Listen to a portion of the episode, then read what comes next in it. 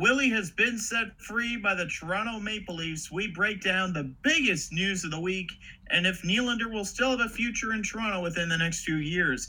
Plus, we break down the Sabres win streak, another key injury to Nashville's top six, the search for a new G M in Philly, and a star on line four. If we have time, because it's a massive episode one forty-eight and the fun starts right now.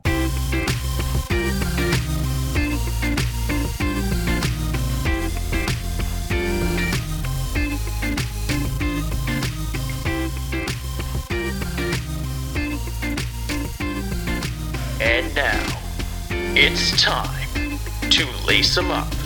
Here's Brett and Steve.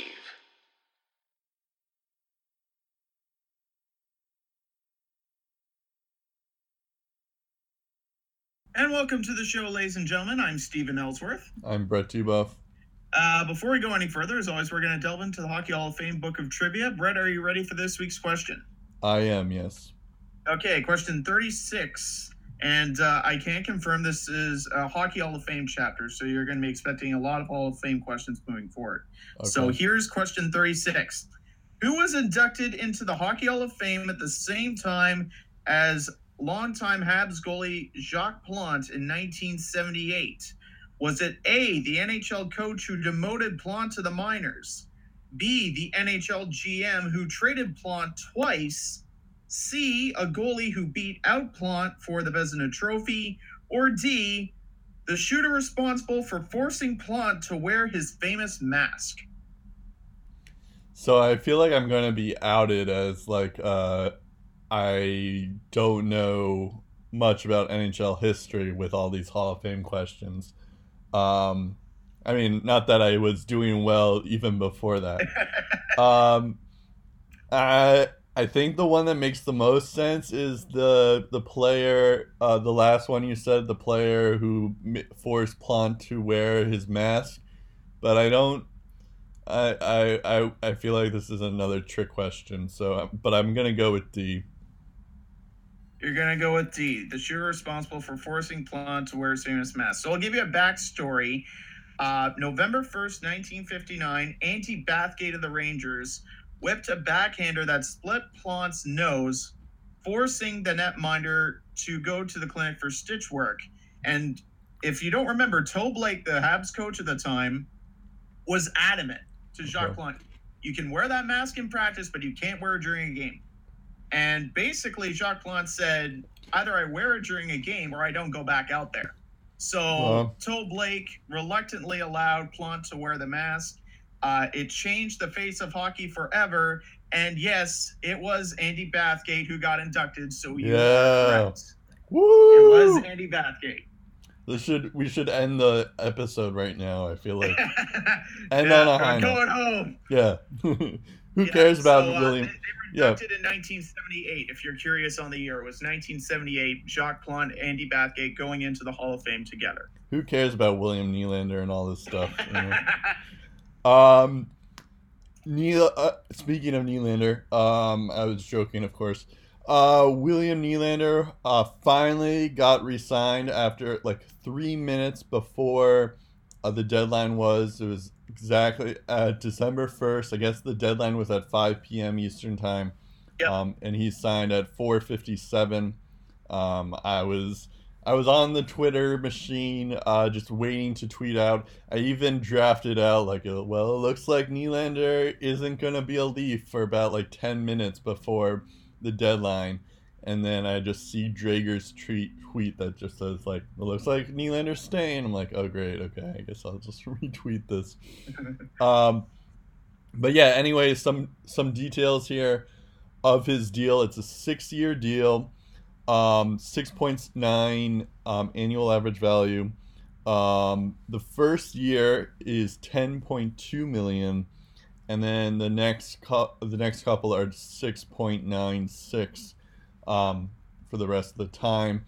I guess this is a way to uh, circumvent the cap in their situation here, because Matthews going to be an R F A, Marner's going to be an R F A. Um, Maybe they keep on to Jake Gardiner, but he's going to be U F A next year as well. Which brings us to our next question. Well, first question, I guess. what does this mean for the Leafs' future?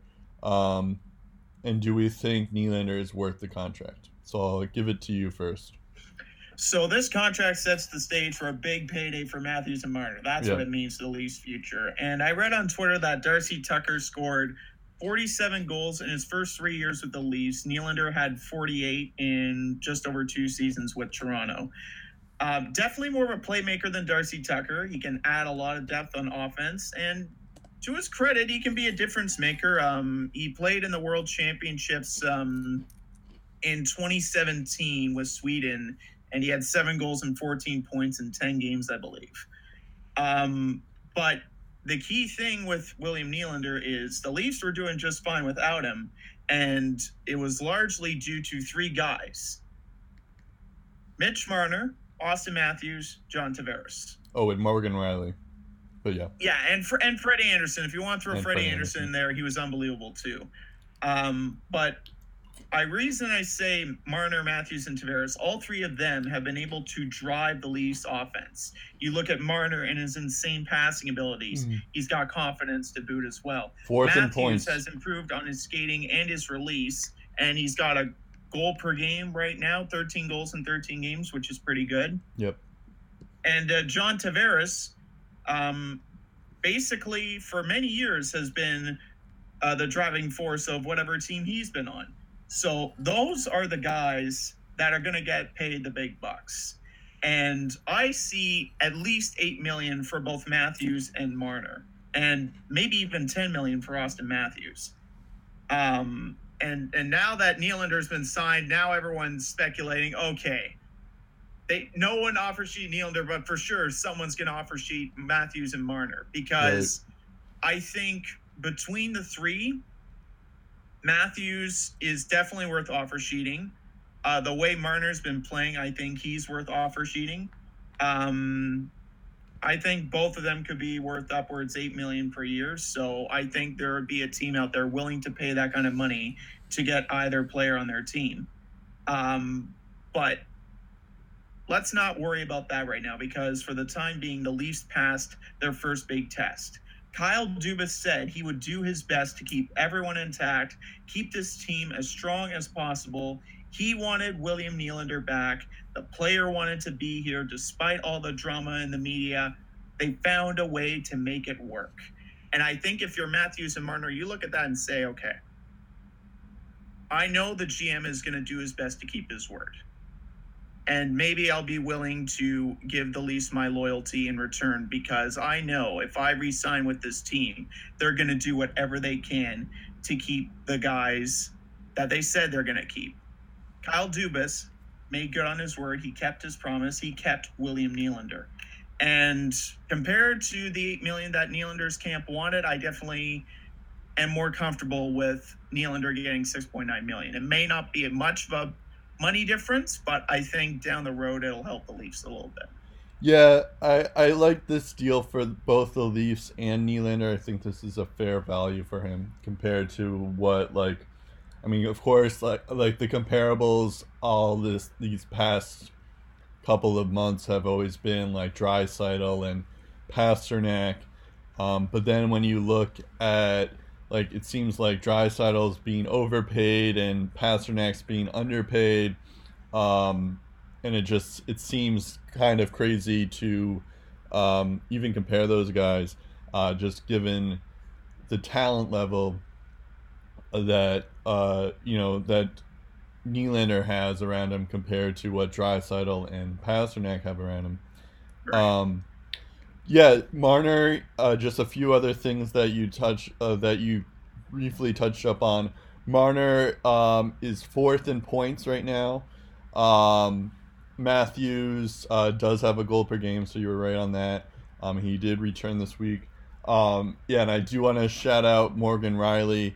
Uh, that was that was that's been a big concern for me this so far, like in the offseason or about this Leafs team, was their defense.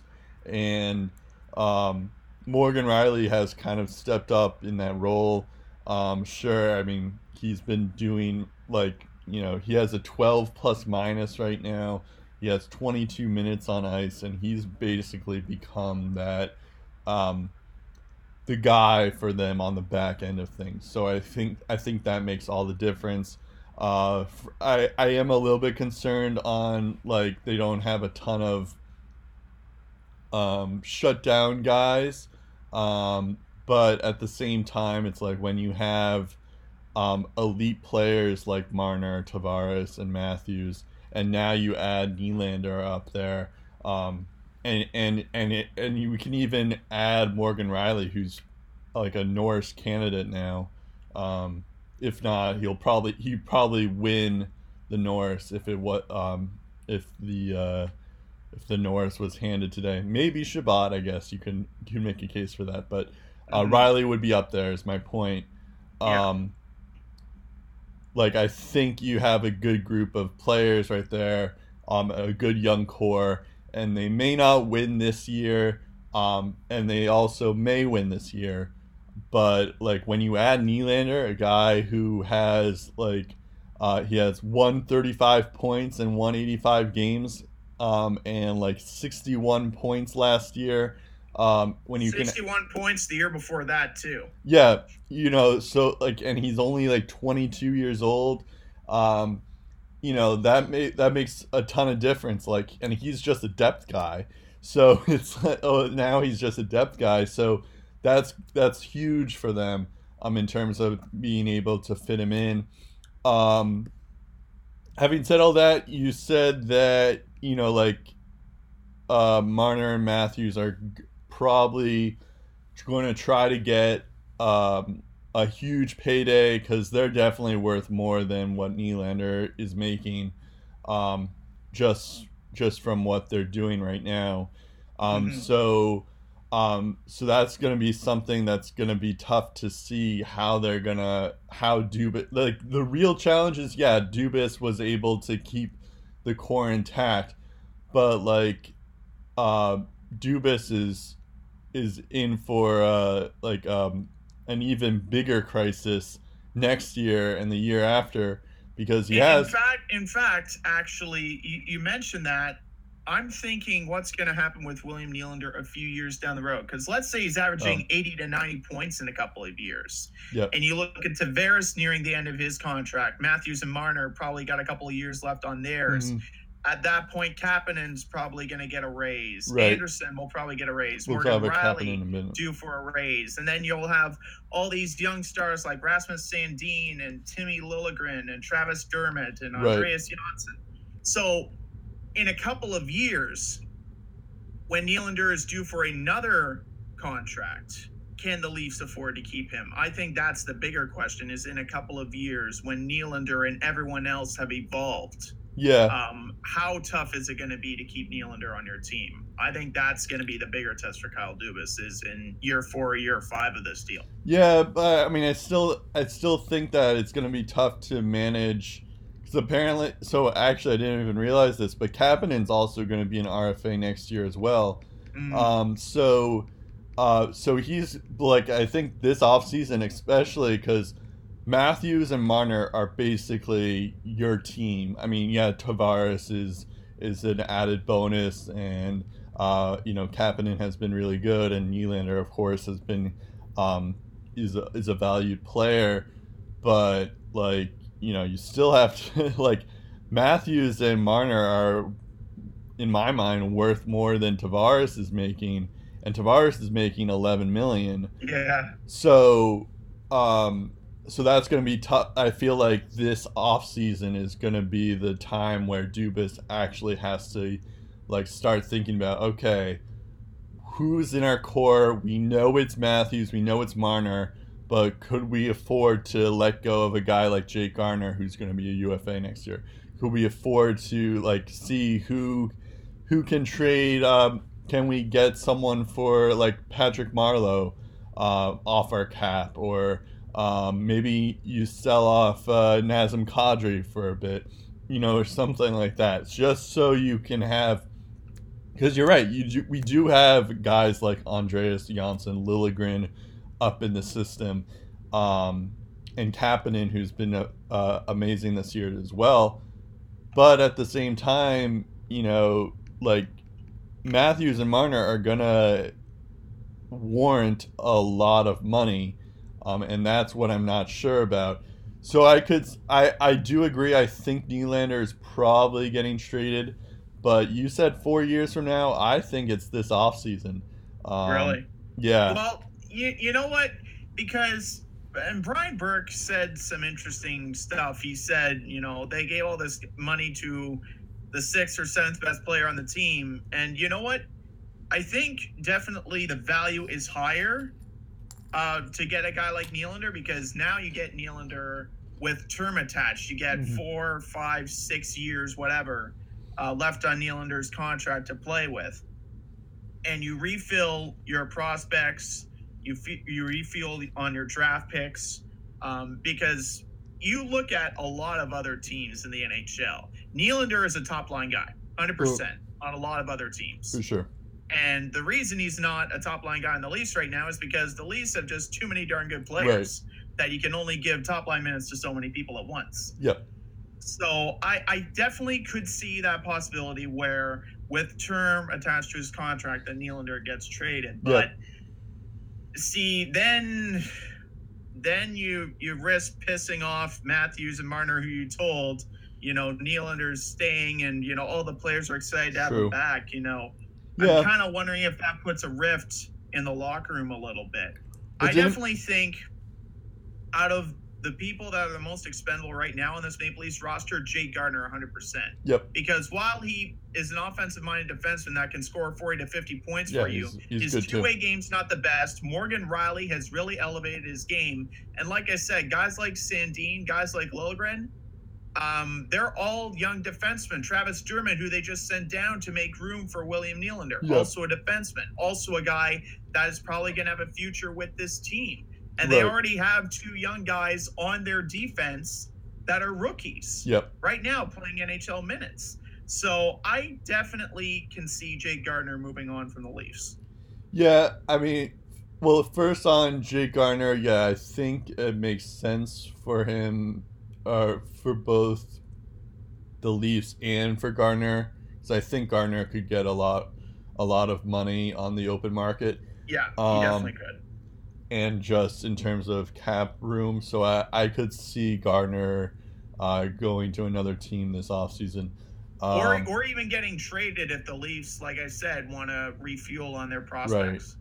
Right. I mean, yeah, if if they want to do that. But they'd have to do that at the deadline. But I don't know why they yeah. would do that. Um, yeah, if they're... they think they have a good shot at winning the Cup, they probably keep uh, Gardiner and take their chances in the offseason. Exactly. Um, so, but um,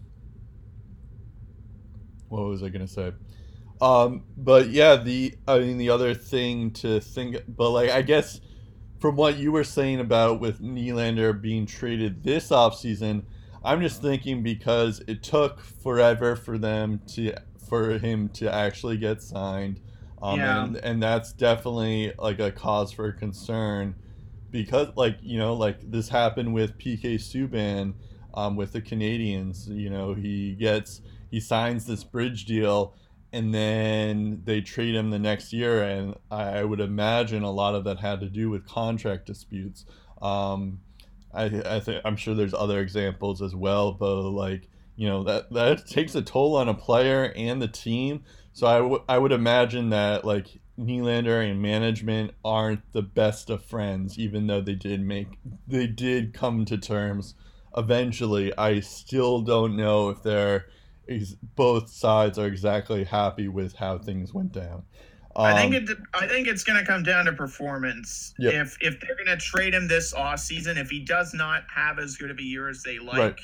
then probably get the most out of him then. But right. if he absolutely kills it, uh, maybe they hang on to him for a couple of years. But like I True. said, with the Ryan O'Reilly situation in Colorado, with all the talent that they had, yeah, it's going to come down to a point where he's going to cost too much. They can't afford to keep him, and they're best off to trade him.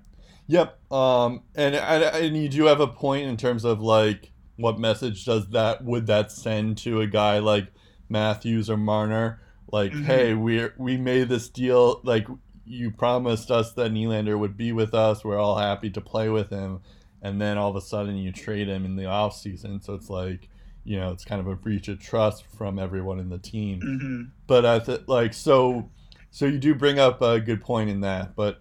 Uh, I don't know. Maybe that means that maybe after two years, maybe not. I, I just don't know. Four years. I feel like four years is too yeah, long. Yeah, it, it could be after year three even, but yeah. I, I don't think I don't think they they uh, necessarily trade Nylander right away. I think yeah. they give it some time.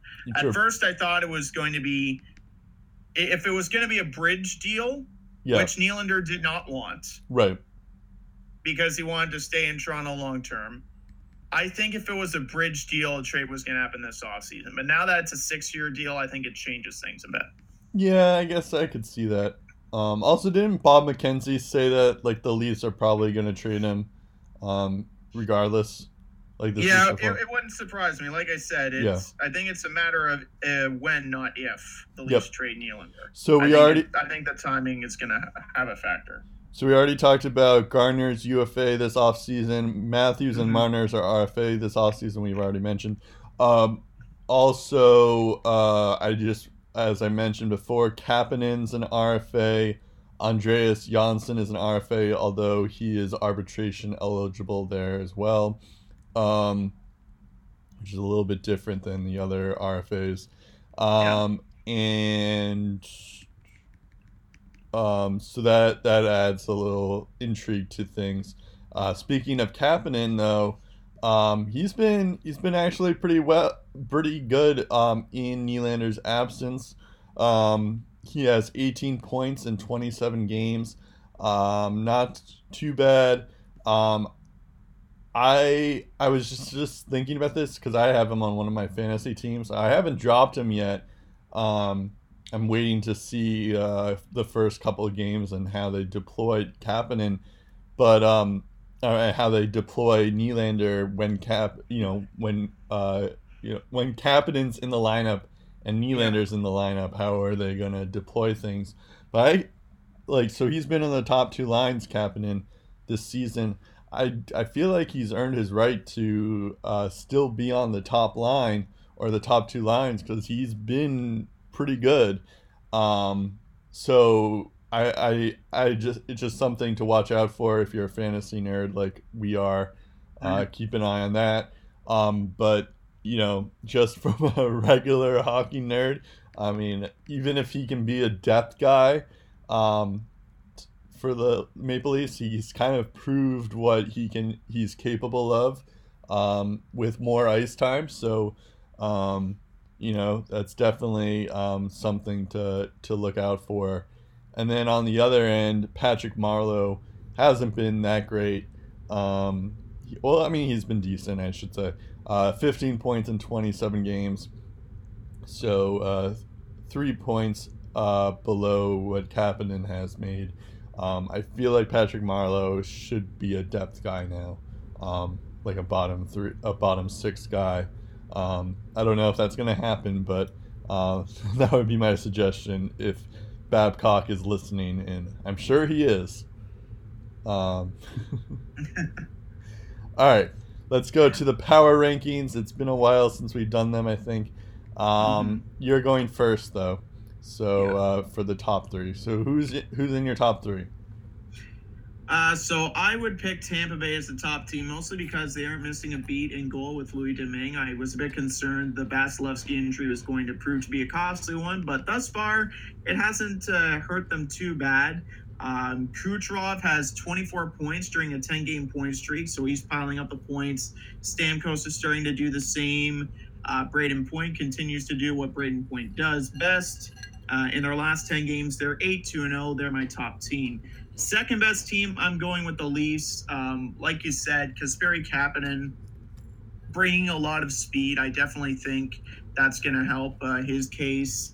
Um, you know, Marleau as a as a third or fourth line guy, I think he's going to be decent. Um, but like I said, there are going to be phases in the season where a, uh, where a select group of players are going to pile the points and the others are going to get chances, but not much to show for it. And uh, Matthews returns to the lineup, makes a positive impact uh, right away. Um, I really like what uh, the Leafs have brought. Andersen continues to play well. Uh, so they're my second best team.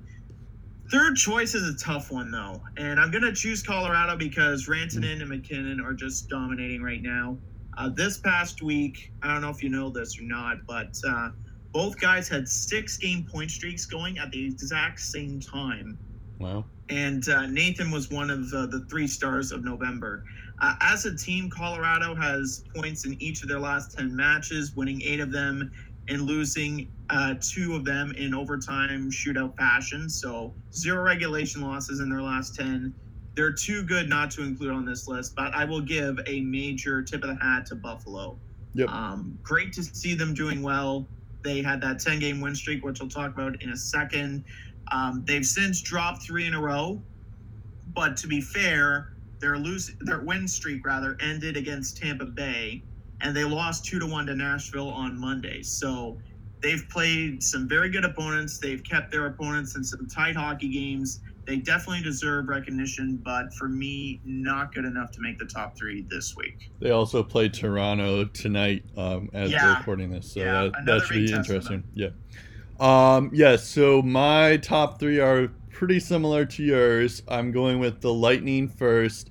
Um, yeah, I agree. I thought Um, the Lightning would falter a bit because d- the difference between Dominique in net versus the Vasilevsky in net are very, you know, very different, obviously.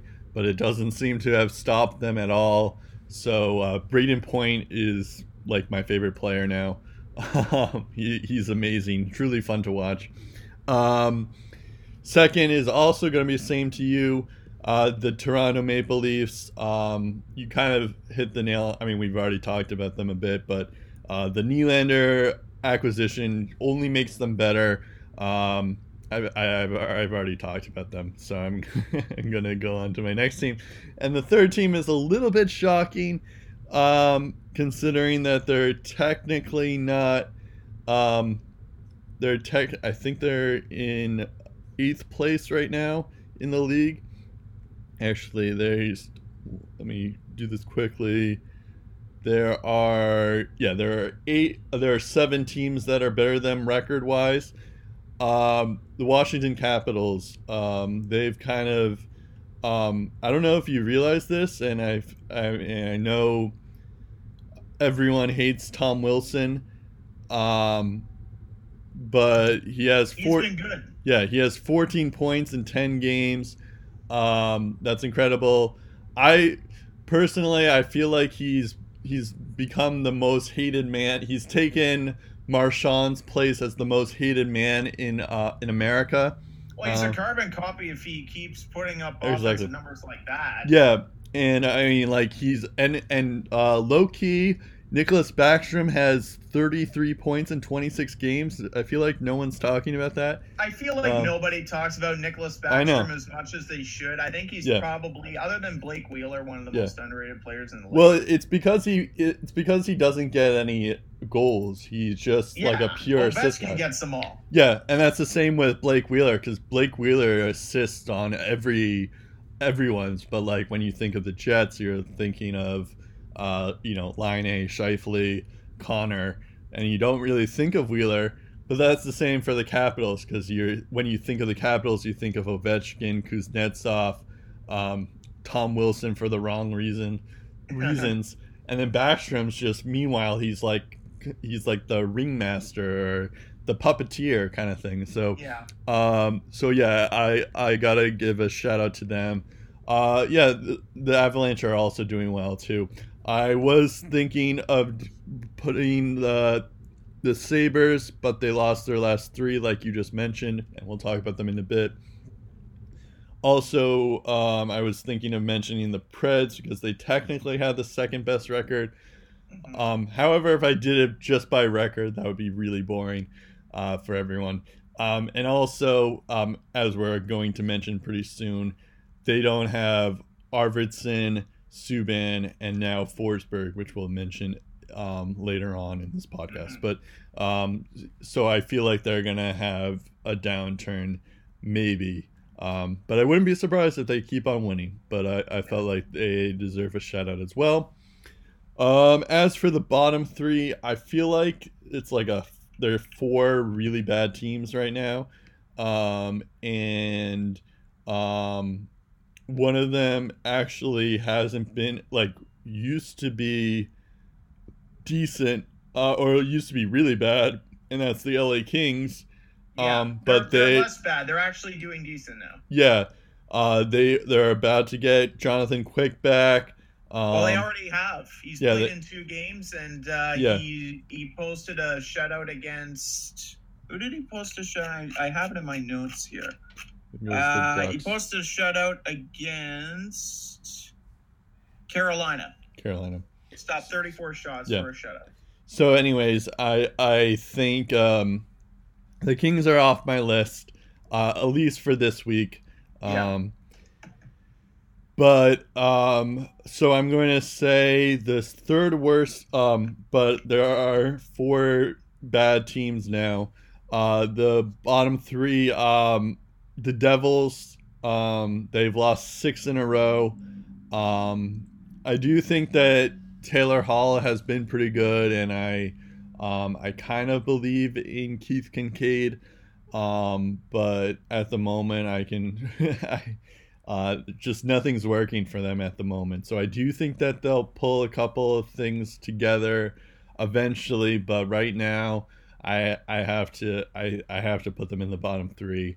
Um, just because they've been losing a lot. Um, the Canucks are my second worst team.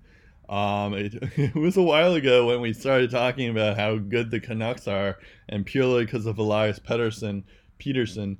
Um, but it, you know, um, that doesn't always, as we were, as we kind of mentioned, um, that's, you know, that's the least of their worries. Um, you know, Peterson could probably carry the, the team. Um, he's been that good um, into the playoffs, but at the same time, it's like their goaltending has been very bad. Um, their defense hasn't been great either. So, um, so you know, Peterson, Horvat, uh, even guys like Goldobin um, have been really good. Besser has kind of had this injury history kind of thing, um, but whenever he's in, he's usually pretty good. Um, so, so there's that, but at the same time, it's um, they they're the reasons why we predicted them to be bad have shown um, right now. And then lastly, um, I'm going to go with the Blackhawks. Um, This is one of those ones where I'm not, I like, I hope, I feel like the N H L is a better league when, when the Blackhawks are good. So I do kind of hope that they figure things out, but at the same time, it, it seems like it's such a lost cause that right now. Um, they, uh, I thought Corey Crawford might make a difference, but he hasn't been great. Um, maybe he's still injured. Their defense isn't great either. Uh, Patrick Kane's pretty much the only bright light to them, and to DeBrincat, but, um, but yeah, I, don't, I just I don't like. I want to say that they'll figure it out, but I don't think they will. So um, it hurts a couple of my fantasy teams because I drafted a couple of Blackhawks because I thought they'd be better than this, but at the moment I I, I can't say that, so I'm putting them last. But it's more for motivation purposes than anything. uh, so what are what are your bottom three? So like I said, Los Angeles has actually been doing decent lately, so yep. They're not on this list. I didn't actually put the Canucks on this list either because while they have gone on a major skid, yep. um, they've lost a, a couple of close games. They haven't gotten the results that they probably should have on I some sh- of them. I forgot so- to mention this, but I did have this in my notes that they're one eight and one yeah. in their last yeah. ten. Like I said, the record, it's a pretty big skid that they're under. Yep. And it's something that I expected. I expected that the Canucks would regress to some extent. Um, but um, they're not as bad as people make them out to be. So they're not on my list. Uh, I will agree with you when I say Chicago's on my list. Uh, they're the third worst team for me. Um, they just don't look the same. Uh, they just don't look the same at all. I saw some of the highlights in the first period against Nashville. Nashville exposed them big time. Yep. Uh, their age is showing. Um, They they don't look like the Blackhawks that we used to know. So they're my third worst team. Uh-huh. Second worst, I will agree with you. New Jersey is doing pretty bad. seven two and four at home, but an ugly two ten and one away from the Jersey Shore. That has to be fixed for them to do anything good in the standings. And that leaves us with the Saint Louis Blues, who can put forth a promising win oh, and then throw it all away with a bad period against Arizona. To me, it just does not look like a team that can contend for a playoff spot. And they yeah. are where they are in the standings because of the same flaws: team defense and goaltending. Yep. And uh, they won't have too much progress unless those areas of their game are cleared up. And um, it might be December, but they're slowly running out of room already. Yeah. Um, I I forgot to mention the Blues, but yeah, that, that was that's a good choice as the worst team. Um, that's interesting that I didn't even have the Blues in my bottom three, but you, you did. Um, we, we just think they're not existent now. Yeah. We almost had an identical top three, and then we had a, a little bit different in our bottom three. Um, yeah, a little bit. All right. Anyways, uh, time for the rapid fires. Uh, one of the teams we mentioned was the Buffalo Sabres. Uh, they uh, they went on a ten-game win streak. Um, I, I guess I'll mention all of them quickly. Montreal, Vancouver, Tampa, Winnipeg, Minnesota, Pittsburgh, Philly, Montreal, Detroit, San Jose, and then they lost to Tampa Bay. Um, but, like, even still, like, they beat a couple of pretty good teams. Tampa, Winnipeg, Minnesota, and Pittsburgh. All pretty good teams. Um, and Montreal has had their moments as well. So, or in San Jose, San Jose as well. So, um, so yeah, it's very impressive. Uh, guys that have stood out during these uh, times, uh, during these ten games. Uh, Jeff Skinner, uh, he has twenty goals in twenty-eight games. Apparently, he's uh, uh, he wants like like a eight million annual average value or something like that. Um, but like, yeah, if he keeps this up, then like that would, um, if he has twenty goals in twenty-eight games, that puts him at like sixty goals. Um, if he plays a full season, um, which is kind of nuts when you think about it. Um, uh, but, um, it, I don't know, I guess it could happen at this rate. Um, Jack Eichel's also been pretty good. Um, although he doesn't, he he's mostly been assisting on Skinner's goals, which is fine. Um, but he has twenty-seven assists um, and five goals, and then Sam Reinhart is, as well has been pretty good too. Um, also of note, uh, Rasmus Dahlin has really gotten going. Um, in fact, he won the Rookie of the Month this November, um, and he he's been pretty good um, the last couple of games. Um, he he now has fourteen points in twenty-eight games, um, so that would about put him at like a forty-point pace, which is around where people thought projected him to be at the start of the season. Um, other people have no. Oh, Carter Hutton has been pretty good too, um, and Linus Ullmark as well. But uh, Carter Hutton has um, has kind of taken over. Uh, he has twelve. He's twelve, eight, and one.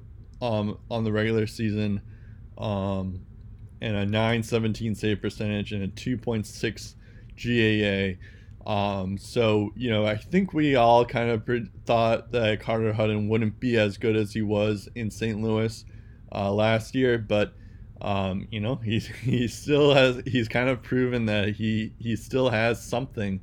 Um, whether this is, like, this is good enough to, like, put them in the playoffs, I'm not sure, um, per se, but, um, but at the same time, I, I don't know. It's it's pretty cool that, you know, there's new blood, um, in the league, um, albeit it's a team in my division. So, um, yeah.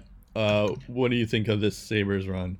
And if... So I took uh, so I took a little bit of uh, in-depth stats from this run. It lasted from November eighth to the twenty-seventh, so ten straight games. All but one of those ten games were decided by a single goal, and twelve of their last thirteen have been one-goal affairs. And like you said, some of the teams they have beaten are very good teams. Yep. So um, they definitely have held their own. Um, so so here's some uh, stats uh, from their ten-game win streak. They were actually outshot three forty-four to three fifteen. They outscored the other team thirty-three to twenty-four. Uh, their penalty kill, twenty-four for twenty-seven, which is very good. Uh, top four penalty kill during that stretch. Uh, middle of the pack power play, five for twenty-five, so that's twenty percent. That's pretty good.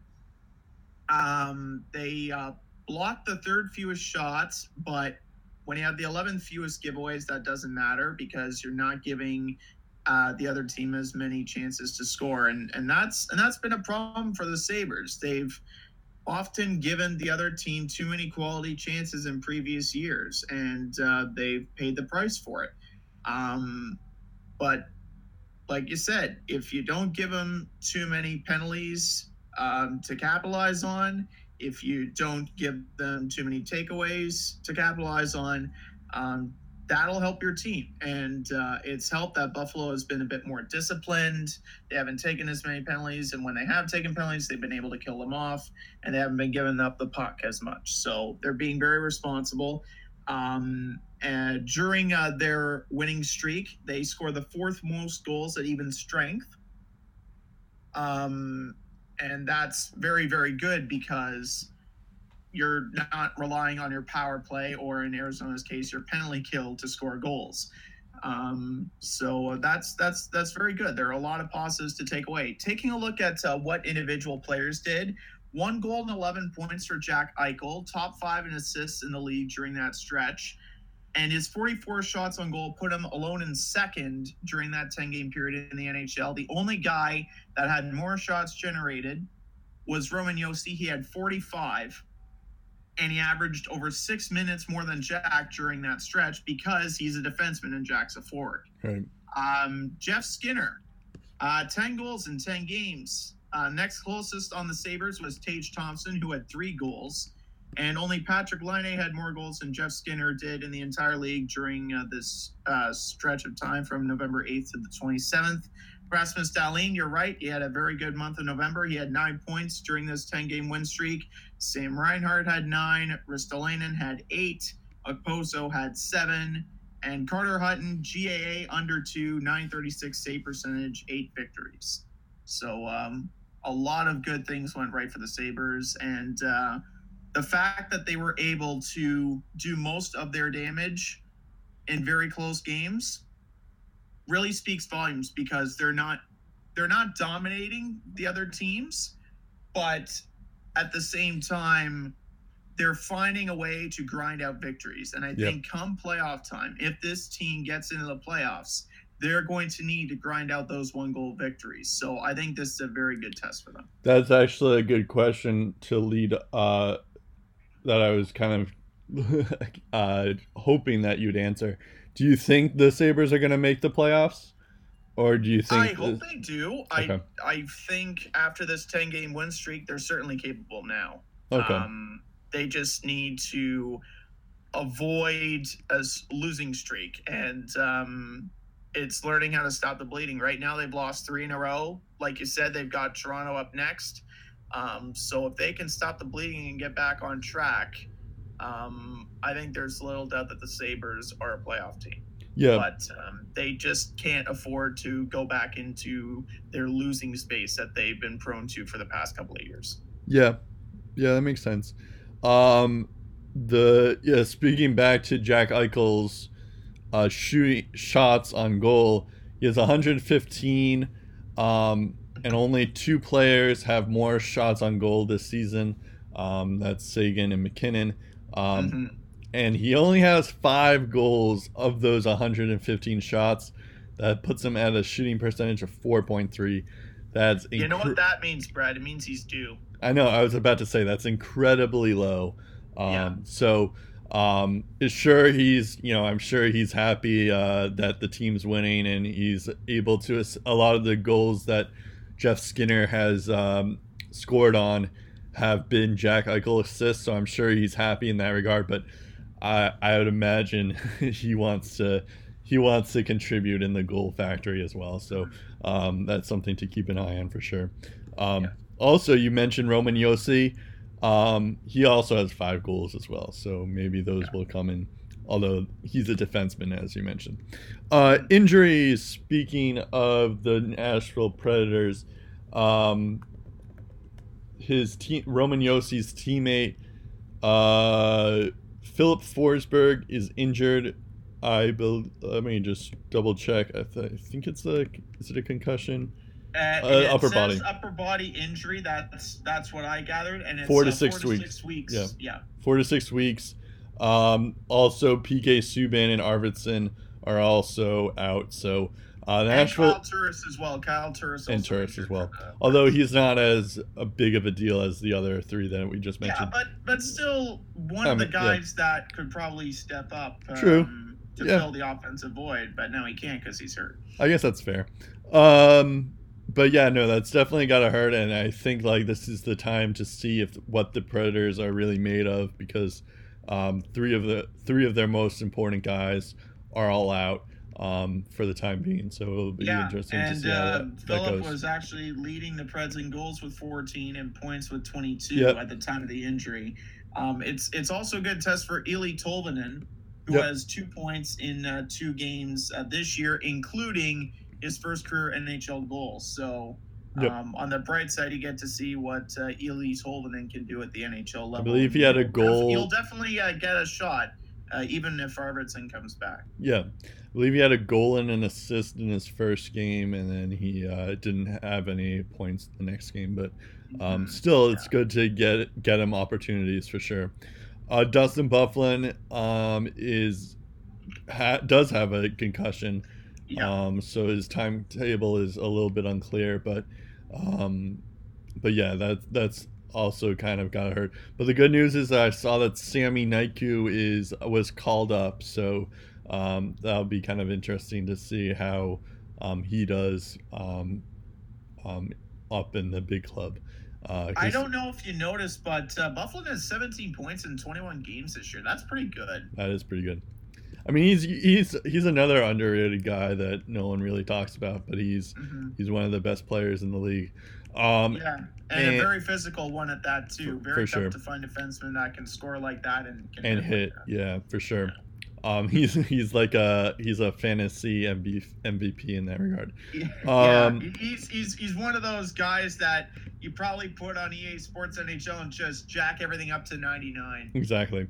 Um, you uh, you mentioned the Blues in your bottom three. Um, yeah. There's a good reason for that because Alex Pietrangelo injured his hand and may require surgery, so it's, yeah. it doesn't look like it's great. Uh, Fabry is also injured too. Um, uh, again. Um, yeah, he has a shoulder injury. Um, and then Carl Gunnarsson.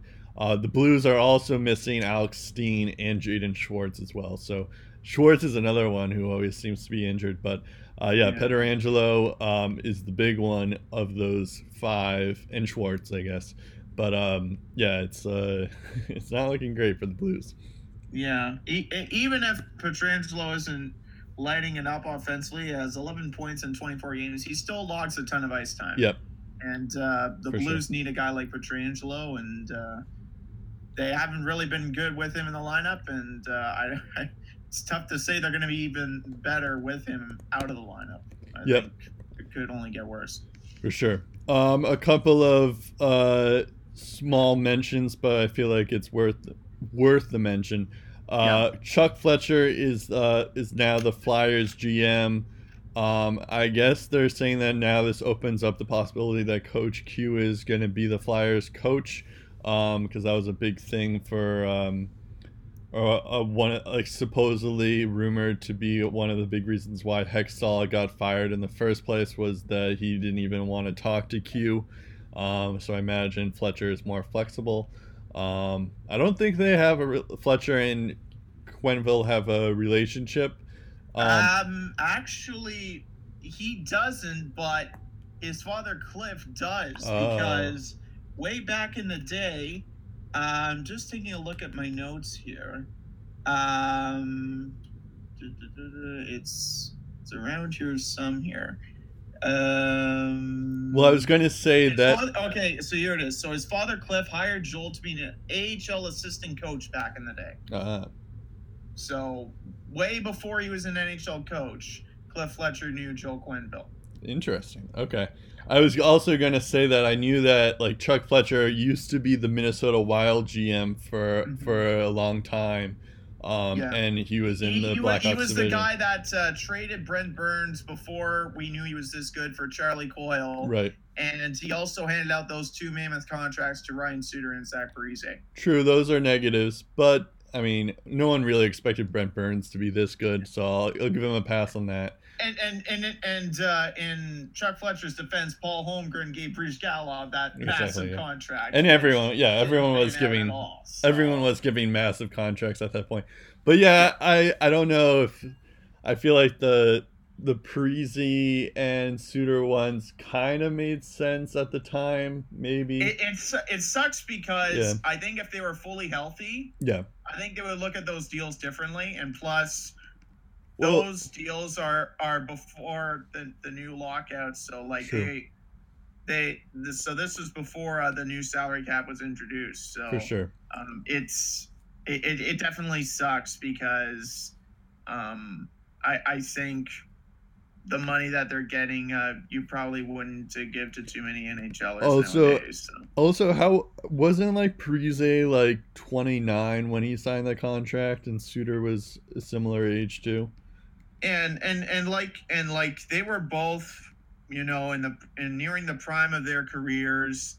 Um, like Shea Weber was going to be the star in Nashville. Ryan yeah. Suter was, um, you know, playing very well in his own right, and um, you know, they were setting the bar pretty high on him because they thought, you know what, you know, this guy is going to be a a big time on ice leader for us, which he has been when he's been healthy. Yeah. And he's definitely been a part, big part of their defense. And Zach Parise, um, by the time um, he went to um, the Minnesota Wild, he had a couple of monster seasons with the New Jersey Devils. So yeah. they, they felt that he could do the same in Minnesota. Yeah, but again, still. back issues and other injuries have cost him. So I just looked this up. Parise was twenty-eight years old, and Ryan Suter was twenty-seven when they both signed thirteen-year contracts. Yeah, so, see what I mean? Don't get like, those out anymore. But when you think about it, that's that just means that you sign them when they're in their thirties, so that's past yep. their prime, yep. um, which is kind of funny when you think about it. Um, I mean, not to, not to knock Parise, and Suter has actually been pretty good when he's been healthy. Um, And, and Parise has actually gotten things going now uh, lately. He's he's been decent this year. But yeah, no, it's like they're, they're still uh, the Minnesota Wild are kind of haunted with those two contracts for sure. Um, um, just taking a look at um, but, some other things. Um, Ron Hextall, by the way, um, said oh. that um, he was very disappointed that he couldn't get the Stanley Cup back to Philly. He said it was his mission. It was something that he really wanted to do, um, something that he took great pride in. Um, didn't yep. see the move coming at all, uh, which I'm sure a lot of people um, would assume. Yes, uh, actually, the right. conversation between him and Paul Holmgren about his firing only lasted twenty seconds. Right. So the Flyers are pretty cold-blooded uh, there. Um, and uh, just taking a look at uh, – um some of the other casualties, because Hextall wasn't the only one. Uh they let go of an assistant G M. Um they also let go of an assistant coach, and they also added that uh, Dave Hextall's future lies in the hands squarely of Chuck Fletcher, who is also in charge of getting a new goalie in the meantime that could maybe help them out, and um also monitoring uh, their development. Uh what's interesting is that both Holmgren and Hextall saw eye to eye on the development of Carter Hart. So they agreed on that, but um, they didn't like that Hextall was too patient. They thought he wasn't aggressive enough. Yep. And uh, if there's one thing that um, Chuck Fletcher has shown uh, during his time in Minnesota, he's not afraid to make a big splash. True.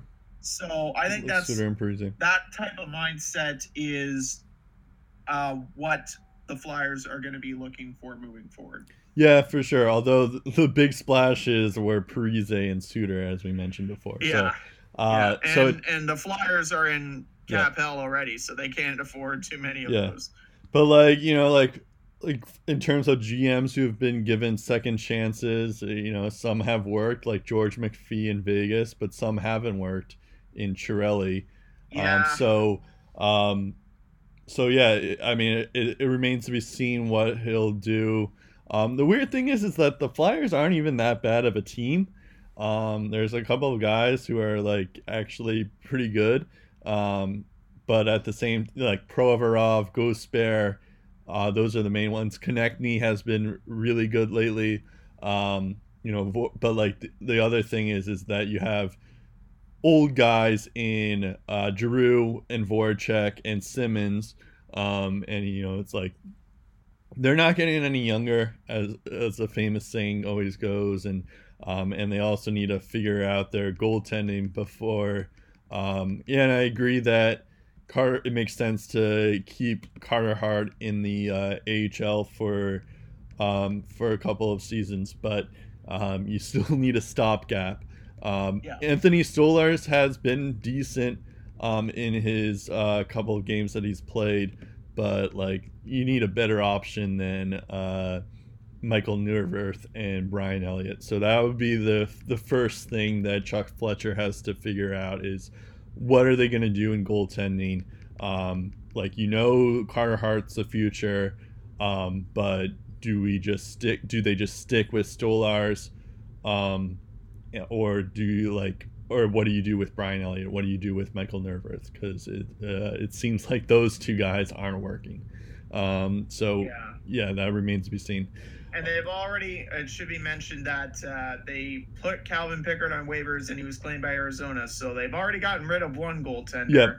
So now it's Stolarz, Lyon, Neuwirth, and Elliott that are still on uh, the payroll. Yeah, I've, I have a feel, I think Elliott's being paid a lot of money, so I don't think anyone's not paid a ridiculous amount, but yeah, I'd say upwards three, making four, two five point, million, he's making two point seven million, so that that's okay. Not terrible, but yeah, yeah, and it's a, and it, he signed a two-year deal, so it's a short term. So by the end yeah. of this year, he's a U F A anyway. But Stolarz was pretty decent, has been pretty decent lately, so yeah. I don't know. Um, he could yeah, be. I guess they go with the guy that gives them the wins, but right. um.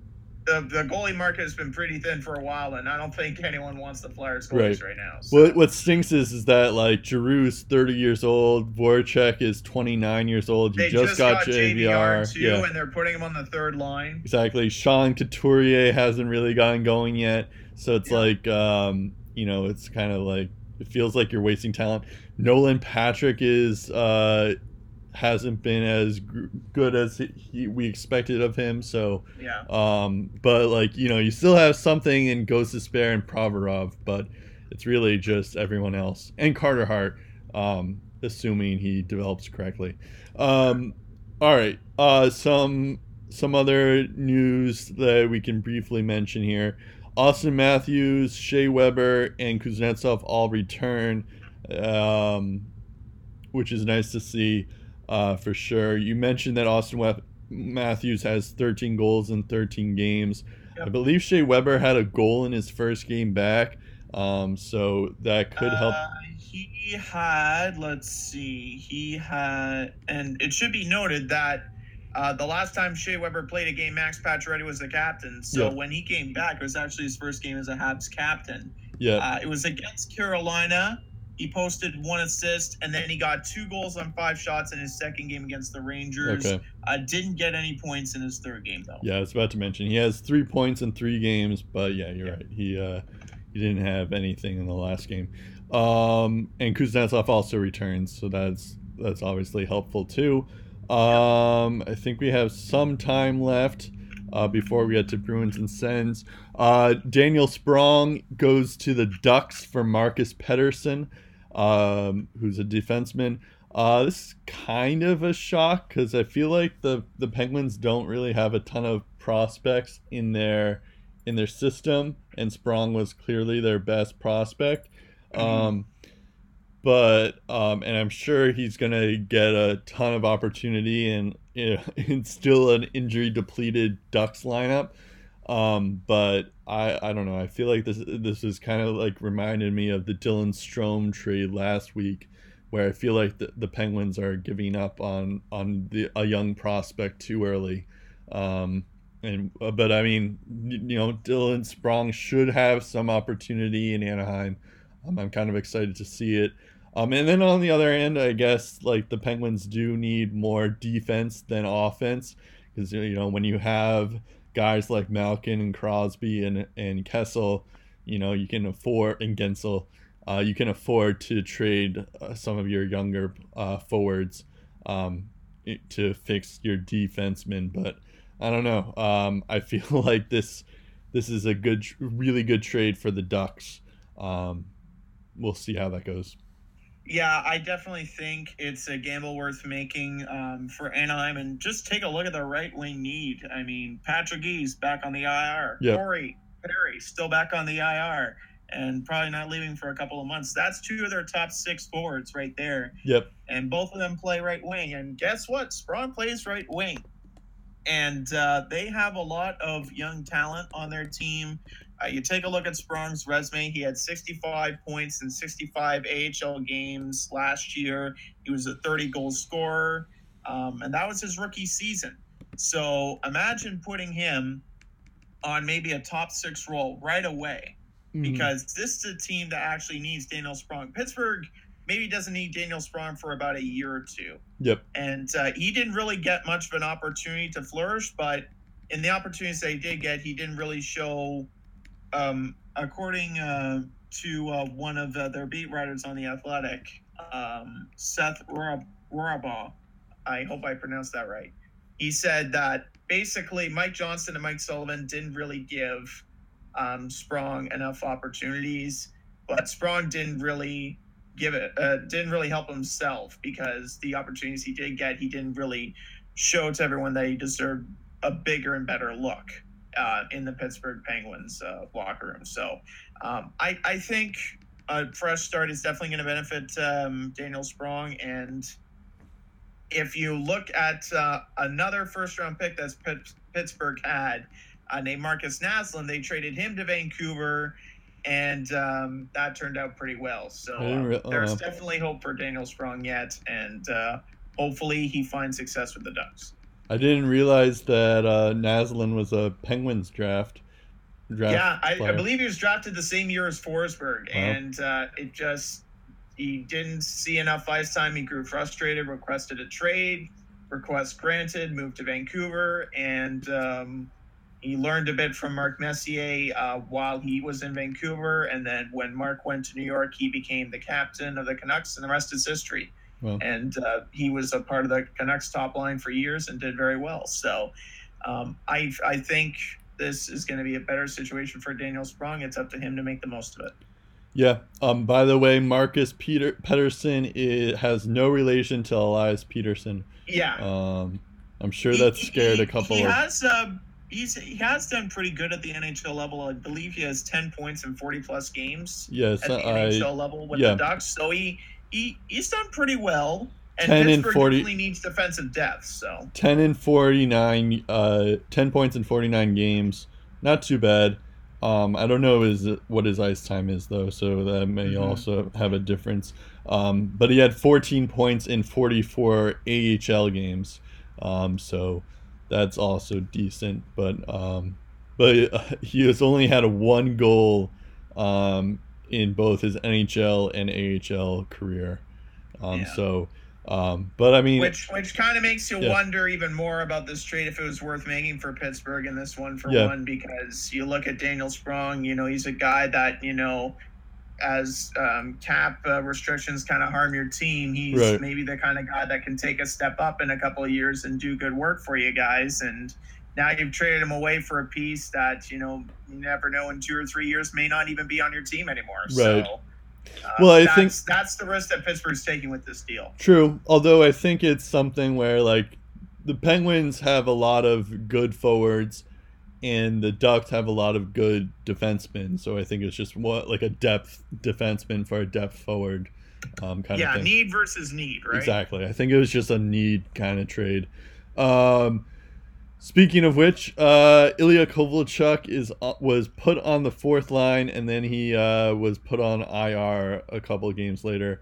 Uh, mm-hmm. You have the quote that Desjardins had. I thought it was re- very weird. Do you yeah, mind so saying? Here's the quote from uh, Kings coach Willie Desjardins on Kovalchuk being moved to the fourth line. When you've always been a top two-line guy, for sure, all of a sudden somebody puts you on the fourth line. It's going to be hard for him to find his game. So it's not fair to him in some ways either. I'm making him play to his weaknesses. That's yep. the quote. So it's like he's admitting that he's uh, he's doing a bad coaching decision by making him, forcing him to play uh, something he doesn't want to be playing.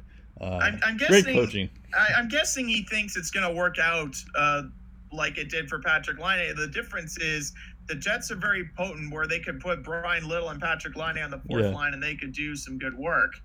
The Kings don't have what the Jets have right now. Well, the Kings are in a very different spot, and Kovalchuk is thirty-five, yeah. not twenty, like Patrick Laine is. Well, I, I was more commenting that he said, like, playing to his weakness. It's like, uh, why why would you want to play a player to his weakness? That doesn't make sense.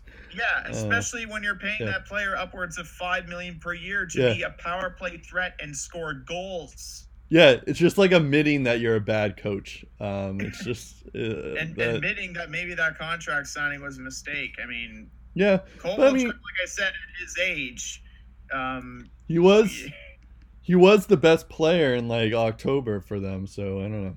I, yeah, I wouldn't he, say it was a gone, mistake. He's gone pointless in ten or eleven straight yeah. games. Um, but like there was there was uh. I believe uh, two games against Edmonton and Vancouver where he didn't even see a combined fifteen minutes of ice time. Yeah. It's kind of which is absurd. Yep.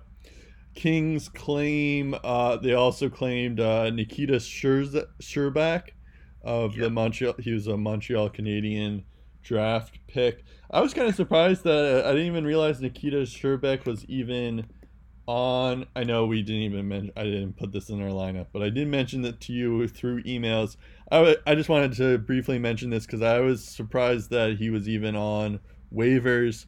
Um, but yeah, he was like a, he's he was a decent draft pick. He was on he was a twenty fourteen draft pick um, for the Canadians, and um, you know he, he was decent for them in Laval uh, in the A H L. He had ninety-five points in one forty-five games in the A H L. It's like why are you why did you put him on waivers? Um, but um, either or, the Kings have him now.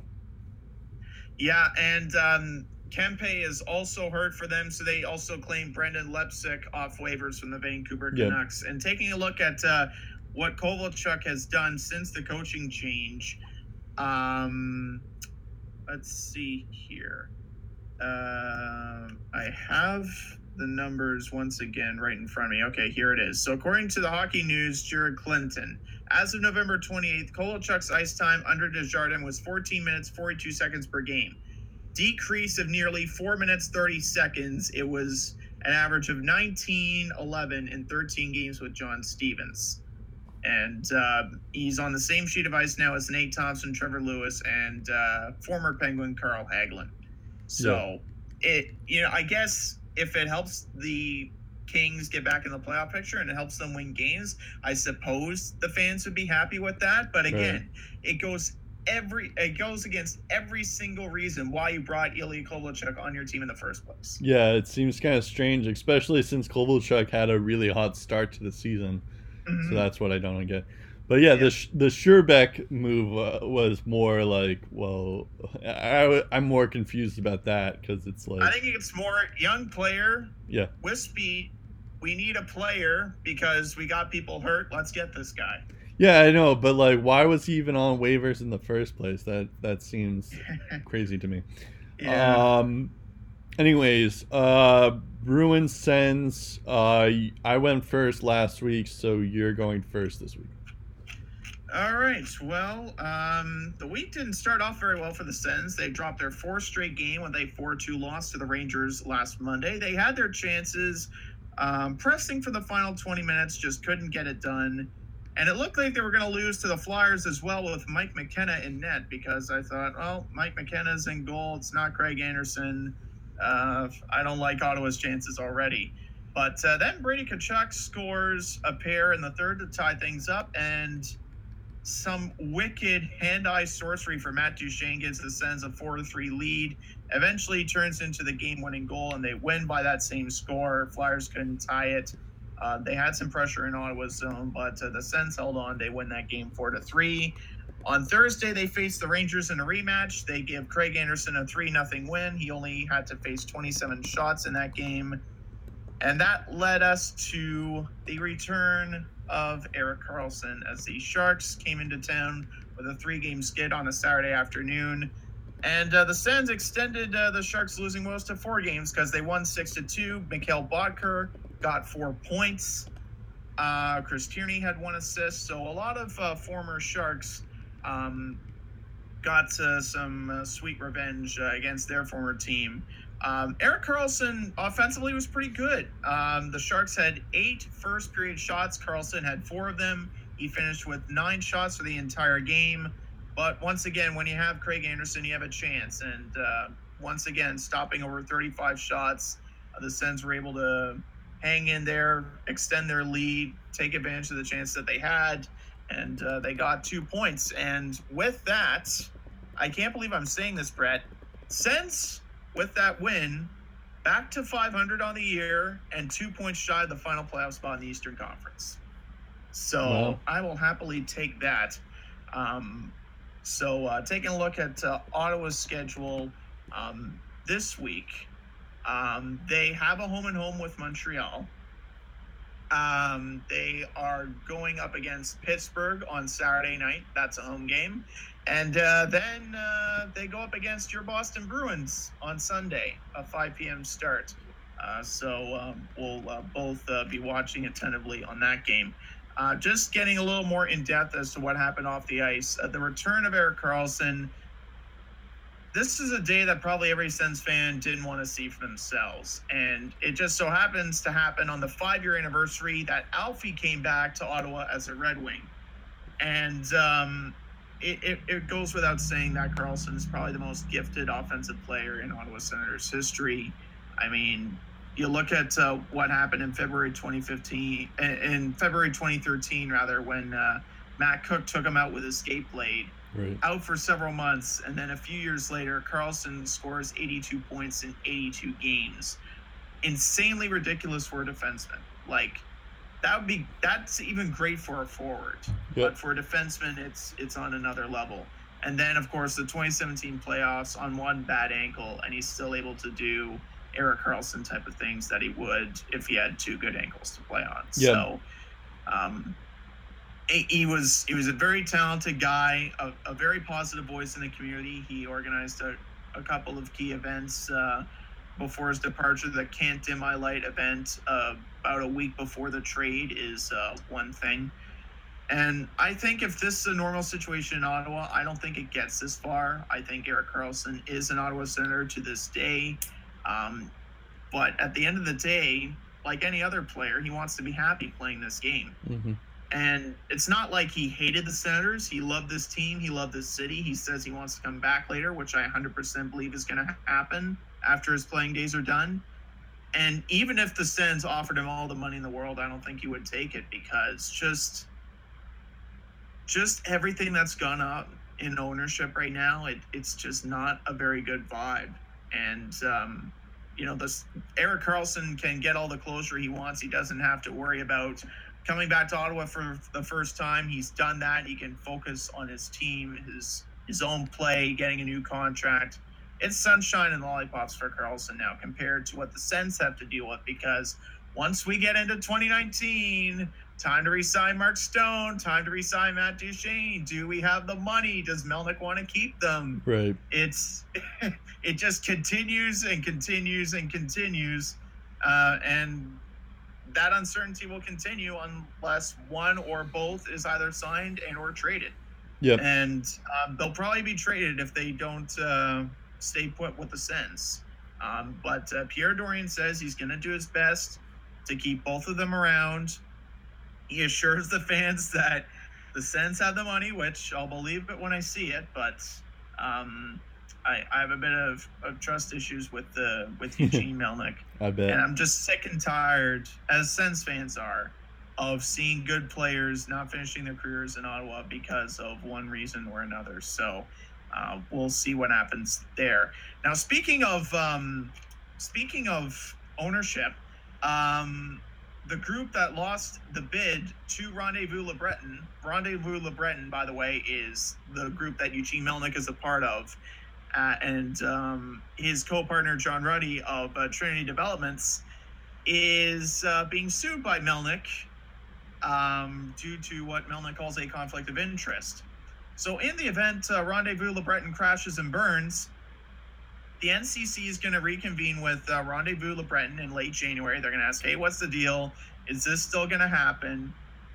The uh, the group that competed against Rendezvous Le Breton has popped up and said, hey, if Rendezvous Le Breton crashes and burns, we'd uh, we'd be willing uh, to uh, put our project back on the table. Our offer still stands, um, and we would like to do what we can to make this project happen if Rendezvous Le Breton doesn't work out. And their plan also includes a hockey rink. We don't know if the Sens will be involved, and if they are, the question is: is Eugene Melnyk willing to work with Rendezvous uh, with? Uh, with the, the group that lost the bid and not Rendezvous Le Breton, the group that he was a part mm. of. Because at the end of the day, it's still his team. He doesn't have to play in that rink, even if it's made specifically for the Sens.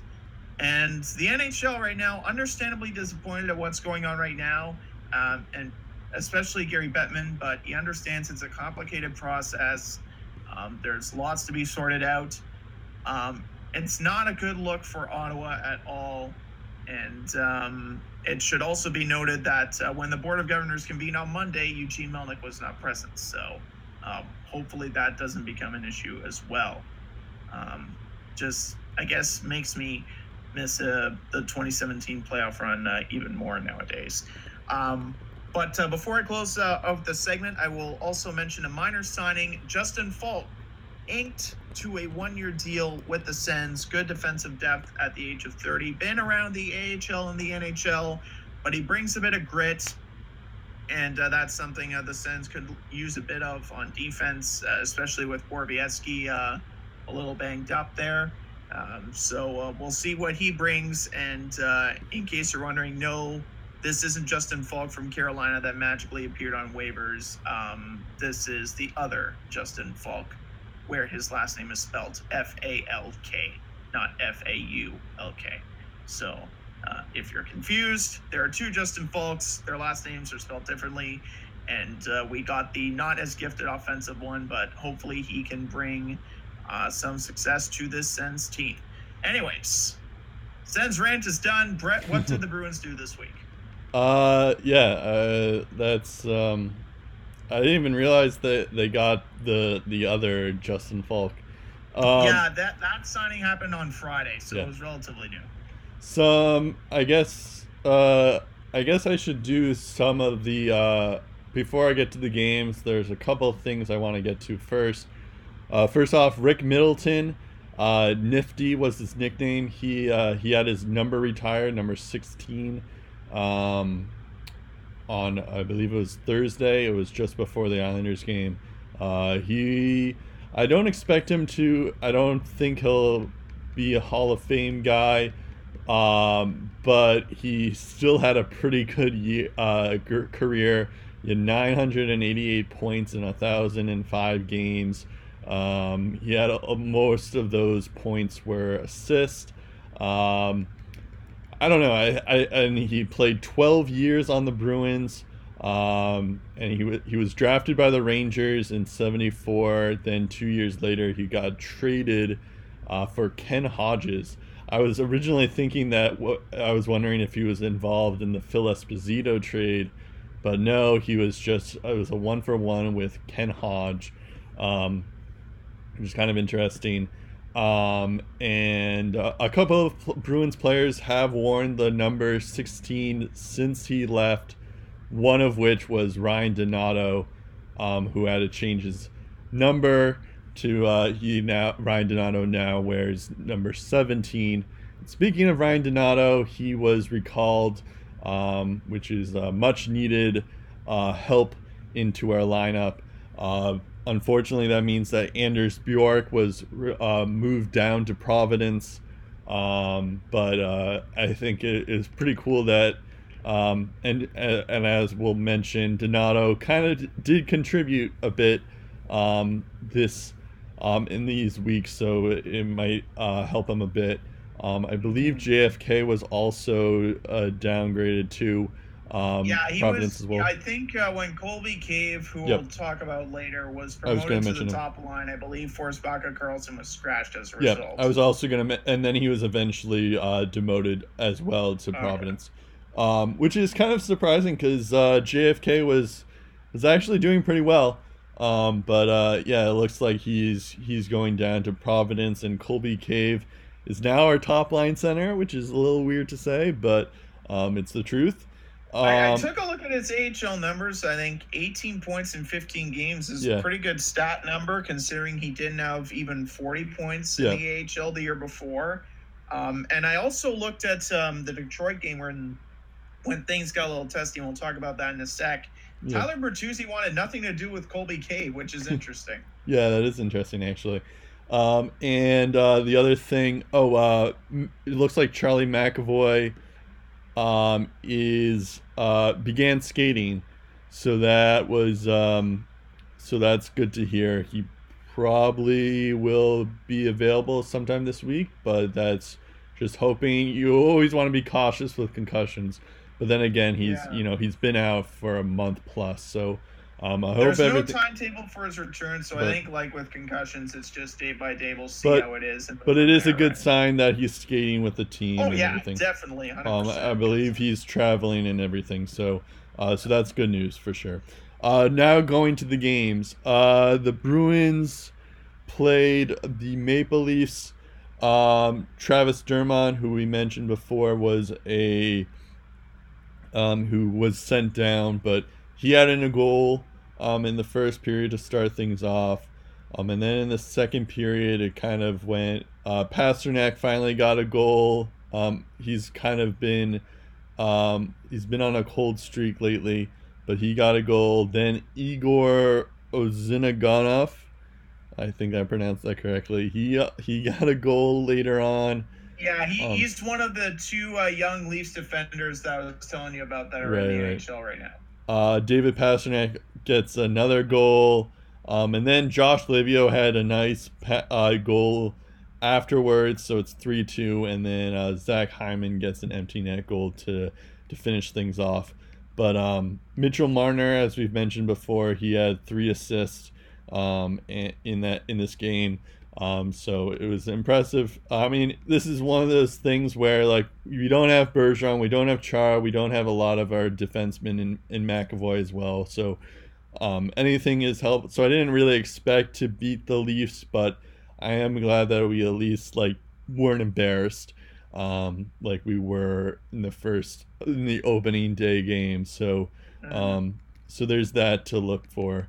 Um, and then the Islanders played. This was uh, Donato's uh, return back, um, as well. Uh, this was kind of a it was a it was a pretty cool uh, goalies duel here uh, between Tuukka Rask and Robin Lehner.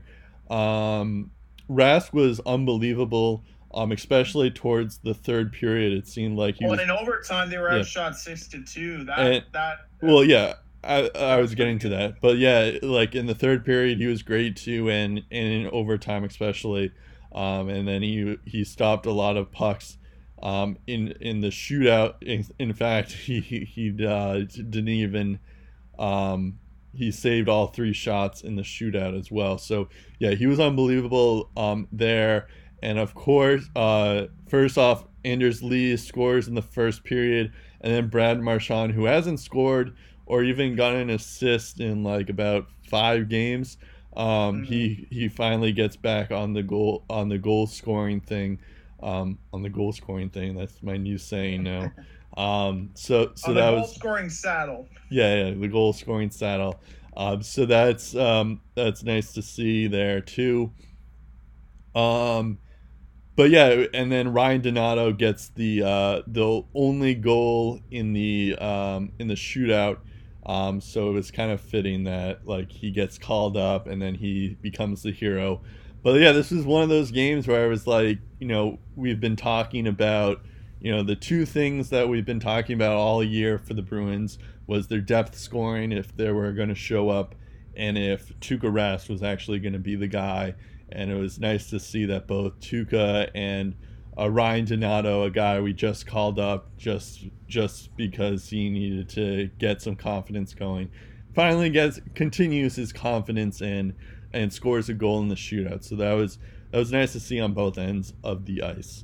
Um, and then uh, and then we'll get to, I, I think you have a couple of opinions on what happened in the Red Wings game. Uh, yeah. So I'll, I'll get to that in a second. Um, but first, um, David Backes gets a goal, which is kind of crazy. Uh, we mentioned Colby Cave. Uh, he got his first point of the in, his, in the N H L. Um, he had a secondary assist in that goal there. Um, so that was um, cool to see. I feel like I say cool to see or nice to see all the time, but yeah. um, it was nice to see. um, uh, Tyler Bertuzzi uh, also scores in, um, in the second period, and then Dylan Larkin. It was a nice play there um, from Dylan Larkin.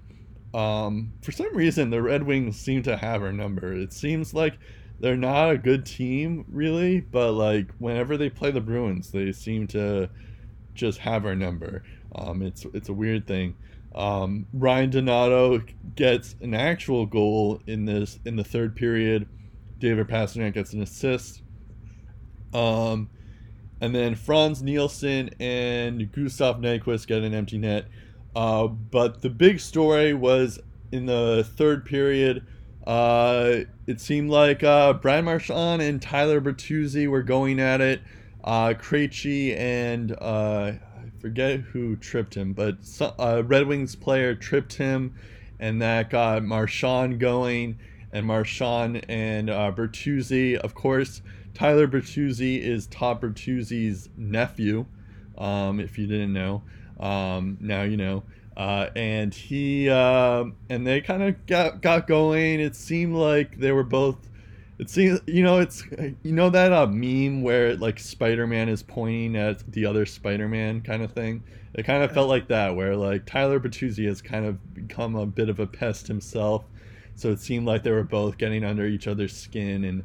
Um, well, I don't know if you saw the, his actions uh, against the Colorado uh, yeah. against the Colorado Avalanche um, a night later. He got suspended two games well, for that. That's what I was alluding to. Yeah, I was alluding so, to that. So yeah, you're right. He's got he's got that pest side type mentality. Exactly. Um, and he's he's not even that bad of a player too. He kind of has that Matt Tkachuk kind of.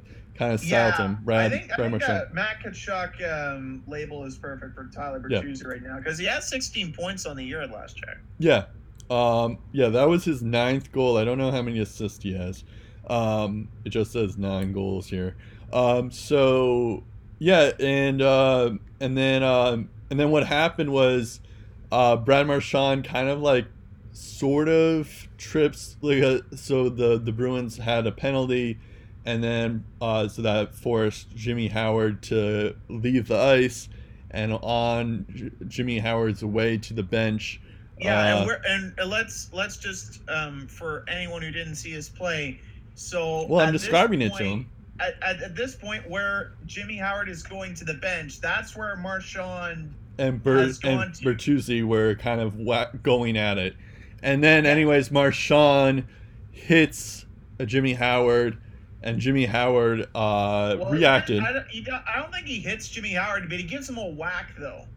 Well, that's he a gives, hit. He gives Howard a whack as he's skating by, and that's, that gets Howard's attention. The, and then the, he tries, and then I'm pretty sure he tries to go after Marchand, and that's when Rask uh, steps in and tries to get a hold of Howard. Well, I, I was getting to that. uh, so anyways, as but, I'll uh, mention it, Marchand kind of hits uh, Jimmy Howard, and then that gets the team going even more. because you're never yeah. really supposed to hit the goalie. So yeah. I understand it from that regard. And then all of a sudden, Tuukka Rask comes in because then Jimmy Howard gets involved because then he starts hitting Marchand. And then uh, Tuukka Rask is like, oh, okay, goalies are going after my players. All right, I'm gonna I'm gonna fight Jimmy Howard. And you could tell this, like, Tuukka Rask has wanted to get in a fight for a long time now. Um, so well, you, you could you could like tell you, you could just tell that he wanted to he just wanted to fight Jimmy Howard, um, but uh, unfortunately the refs uh, didn't allow it. I I don't know. I, I'm ne- I've never been a huge fight person, but um, I was never more disappointed that the refs didn't allow Jimmy Howard or Tuukka to fight. I think, if anything, it calms down the situation because yeah. when goalies drop down the when goalies drop the gloves, what yeah. do you think people do? Do you think they just continue to fight? No, they probably just stop what they're doing. Yeah. They're just like, dude, goalie fight. Let's watch I know. This. So, so that was what I was more disappointed in. I mean, I know Brad Marchand instigated stuff, and he's doing Brad Marchand stuff. So, um, I don't, I don't know if I want to really defend that, but. Come on, there was a goalie fight going on. Refs, why why do you have to, like, both, let them Both know? Guys looked like they wanted yeah, to go. Yeah, and they both wanted to go. They were both ready. Uh, I mean, I don't know. Yeah, I, the gloves were dropped. for Gloves were dropped, yeah. It's just, um, I just wanted to see it happen, um, but uh, I guess it was for naught. Um, I guess I guess the refs probably thought, you know, it would escalate the situation even more. I think if Marchand so. did something stupid, uh, that would escalate the situation yeah. more than a goalie fight would. For sure, but... Um, whatever. I guess it was just, I don't know. It was it was a weird situation for sure, but I, I just wish it, it had happened. Um, yeah. The yeah, and you know, so hopefully McAvoy comes back um, sometime this week. We'll see. Um, we'll probably we'll need him, but um, but yeah. In the meantime, anything I, I don't know. It's it seemed crazy to like. think that like the it seems like the Red Wings are like just know how to beat the Bruins and they don't know how to beat any other team, so that's what frustrates me more about that game than than a goalie I feel fight like Buffalo or whatever. Was the same way to the Sens yeah. for years for whatever Bertuzzi did. The the Sabres were like that to the Bruins for years too. Um, yeah. So, but yeah, it seems like the Red Wings kind of they they have something cooking. I feel like, but maybe not this year, but. Um, in the next couple of years, it's Dylan just, Larkin. I don't know if you saw yeah. Dylan Larkin, but he took fifteen draws and won every single one in that yeah. game. Um, yeah, he he's a he's a good talent for sure. Um, Athanasiou was great the the first game that we played them. So, um, yeah, they have something cooking with, between those guys. Nyquist was is pretty good. Um, Mantha has his moments. So, um, yeah, we'll see. Um, next week or this week. Uh, we have the Panthers tonight, so you guys will know the score um, when this is rec- when this is posted. Um, but the Panthers are tonight. The Lightning are on Thursday. Um, it's at Tampa, um, and then on Saturday they have they play the, the Toronto Maple Leafs, which at home, uh, which should be an interesting game. Maybe that's when Nylander will be back. Um, you know what? Know. That's probably what's going to happen. It's yeah. just like, okay, you know, Matthews, Marner, we can handle these guys. And then Nylander well, comes up and he's like, hi, I'm back. Yeah. I don't know if we can handle them even with without Nylander. So yeah. uh, we'll see. We'll see how that goes. And then on Sunday, uh, as you alluded to, the Bruins are at Ottawa playing your Senators. Uh, should be an interesting matchup for sure. Um, it should be noted, though, by the way, uh, Stone and Duchesne, I believe, um, were um, among the N H L leaders in November points. Wow. And I think maybe Shabbat was up there, too. Um, Shabbat, by the way, yeah. um, the third fastest Senator, or I think maybe he was even the fastest Senator to reach thirty points. Wow. Yeah, he's leading the league in def- uh, points for a defenseman, I believe. Yeah, he had twenty-five so. points all of last year. He has over thirty now. Yeah. Um, I, w- I have him in one fantasy league, and now I wish I had him in more. So um, I think every I think every everyone, it's, everyone it's funny how everyone was going all gaga for, like, you know, Devils players like yeah. Taylor Hall and And no, no one on our team really wanted uh, to touch too many Ottawa yeah. Senators players. Well, it's like uh, Avalanche players last year. Like, no one wanted to touch the Avalanche last year. And then, um, you know, then MacKinnon had his great year, uh, Rantanen, Landeskog. Um, so it's just, uh, I guess it's just one. The Senators are like the Avalanche this year, it seems. Um, yeah, Duchesne was another one where I, like, I had a feeling he would have a great year, but I just, I was too scared to even draft him this year. Um, and now I'm missing out. Um, lastly, before we go, Seattle's N H L expansion has been unanimously approved by the Board of Governors. Um, this just happened, so we don't know the full details just yet, but it seems like Um, from what I just read really quickly, it seems like the they're they're planning on getting a team in Seattle in twenty twenty-one. Um, there's a renovation in the Key Arena that's eight hundred million dollars. That's going to cost them eight hundred million dollars. The owner is uh, Lou Luecki, Todd Luecki. Um, so that's. That's going to be exciting. I guess now all we have to decide on is um, is how are they going to figure out the the the divisions, because you know because Seattle is definitely in the Pacific, but then that would mean that would put nine teams in the Pacific. I heard um, that uh, so, they might move Arizona to the Central yeah. Division, and then all of a sudden, then you'll have uh, the uh, Houston rumors for for Arizona yeah. then. Yeah, exactly. Um, and also the other thing uh, to keep note, speaking of which, uh, Vegas, since I guess they're, they're an expansion team, they won't be involved in the expansion draft, yeah. um, which seems kind of unfair when you think about it, because this is going to be for twenty twenty-one. Mm-hmm. So that's five years from now. It's like, so they don't have enough prospects or players that that can be exposed. Um, that seems unfair. Um So I'm I'm I'm gonna call them out. I do wonder if teams are gonna be smarter than they were in Vegas expansion draft, uh, like not make like being a fo- able to like be like, okay, we're not gonna make all these shady trades because uh, we're gonna miss out on one of these players because of what happened, like most notably Marsh Marchessault and Riley Smith, um, to keep I think it was like Matheson or something. So. Um, so maybe it's going to be one of those kind of things where, uh, the, uh, you know, more teams are going to be smarter where they're not going to try to trade with Seattle.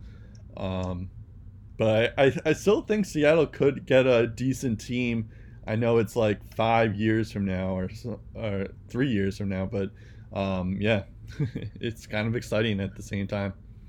Yeah. And it'll, it'll be interesting. Um, To, to see what becomes of that yeah. and what uh, their team's going to be comprised with. But uh, yeah. I think I think when it comes to the expansion process, beauty's in the eye of the beholder. If the For G M sure. doesn't think uh, a player's worth keeping around, they won't protect him. And if someone thinks uh, that they're worth bringing over, um, they'll go out and they'll get him. Yep. And um, I think that was uh, I think that was the case uh, for a lot of the players that Vegas took. There were a lot of sketchy um calls that were made, but um like the William Karlsson one turned out to be a gamble that's yep. paid off dividends for Vegas. So um as they say, you, you can't fix stupid, and uh you know what, if if someone makes a stupid decision, you know what, um doesn't matter how good the expansion process is, uh you know, that's on them. It'll be interesting to see how many people they protect though, how many people they're allowed to protect. Yeah, I think I think that could impact uh, some decisions, how many people you can protect. So for sure, we'll see how the N H L rules on that. And also, like uh, Pittsburgh, I'm sure they want Marc-Andre Fleury back.